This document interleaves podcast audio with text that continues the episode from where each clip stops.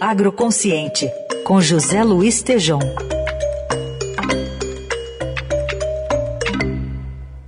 Oi, Tejom, bom dia. Bom dia, Aysen, Carol, ouvintes, bom dia. Bom, vamos falar aqui sobre a.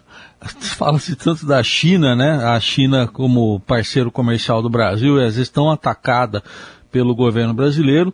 A China não está comprando carne bovina do Brasil já faz 45 dias, você já citou aqui, por causa de duas vacas loucas, duas, um, duas.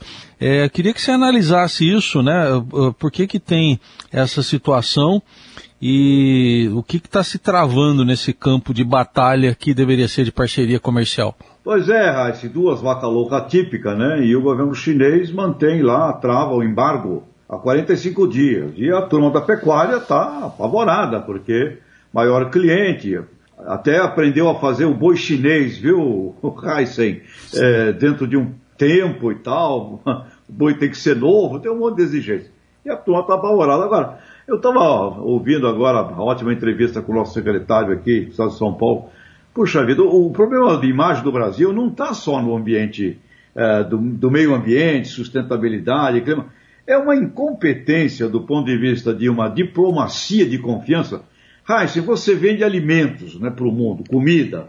Você não pode é, deixar entrever que você tem raiva daquele freguês porque ele é comunista.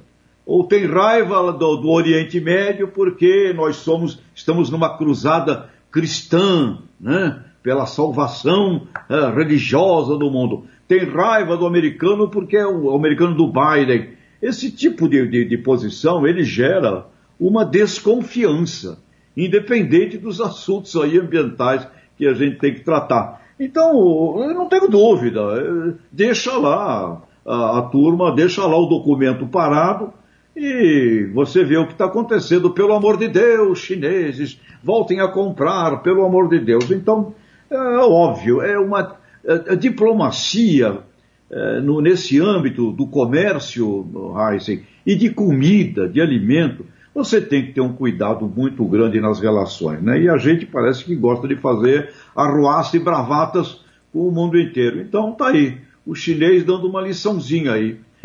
45 dias sem comprar carne bovina, a turma, obviamente, angustiada. Caiu o preço da roupa para os produtores, 15, 20%, enfim. E aí tem uma outra bronca em paralelo também, viu, Heinz? O pessoal do, do, dos frigoríficos perguntando por que, que o preço não tem diminuído, né? já que diminuiu no campo, por que, que também o preço não diminuiu aí para você comprar a sua picanha aí para fazer o seu churrasco? Ô, ô Tejon, e quando a gente fala então, você falou de diplomacia e aí sempre entra em campo as pessoas que tentam mediar essa situação. No caso aqui do Brasil, a ministra Tereza Cristina tem, desde o ano passado, né, é, atuado aí nesse, nesse meio de campo. O que, que ela deve fazer agora para tentar resolver essa questão que envolve aí, você falou o preço da carne, mas os fertilizantes, que também já foi assunto aqui mais cedo no Jornal Dourado, que está causando um problemão, né, para o agronegócio? É, aí problemas, é, cloreto de potássio, dependente lá da Bielorrússia, com um problema, uh, fosfato de Marrocos, aí tem uma conjunção complicada e também outro dia o presidente estava dizendo que vai faltar comida. Não chegaremos a esse ponto, mas sem dúvida alguma um encarecimento aí para os produtores rurais em relação ao fertilizante. Bom, sobra, para variar, para a ministra Tereza Cristina, que tem sido a nossa vendedora planetária, né? Ela se predispôs aí pessoalmente lá na China tratar desse assunto. Então é sempre assim, né? Precisa alguém ir lá tentar ver como resolve. Mas é uma, é uma desastrosa relação internacional, colocando o Brasil onde ele nunca esteve, como um país é, inconfiável, né, do ponto de vista ideológico, político, Guerra Fria. É, é um absurdo esse tipo de coisa. E vem por aí encrencas, encrencas continuam vindo. É, e essa do fertilizante e do defensivo agrícola também, viu, Carol?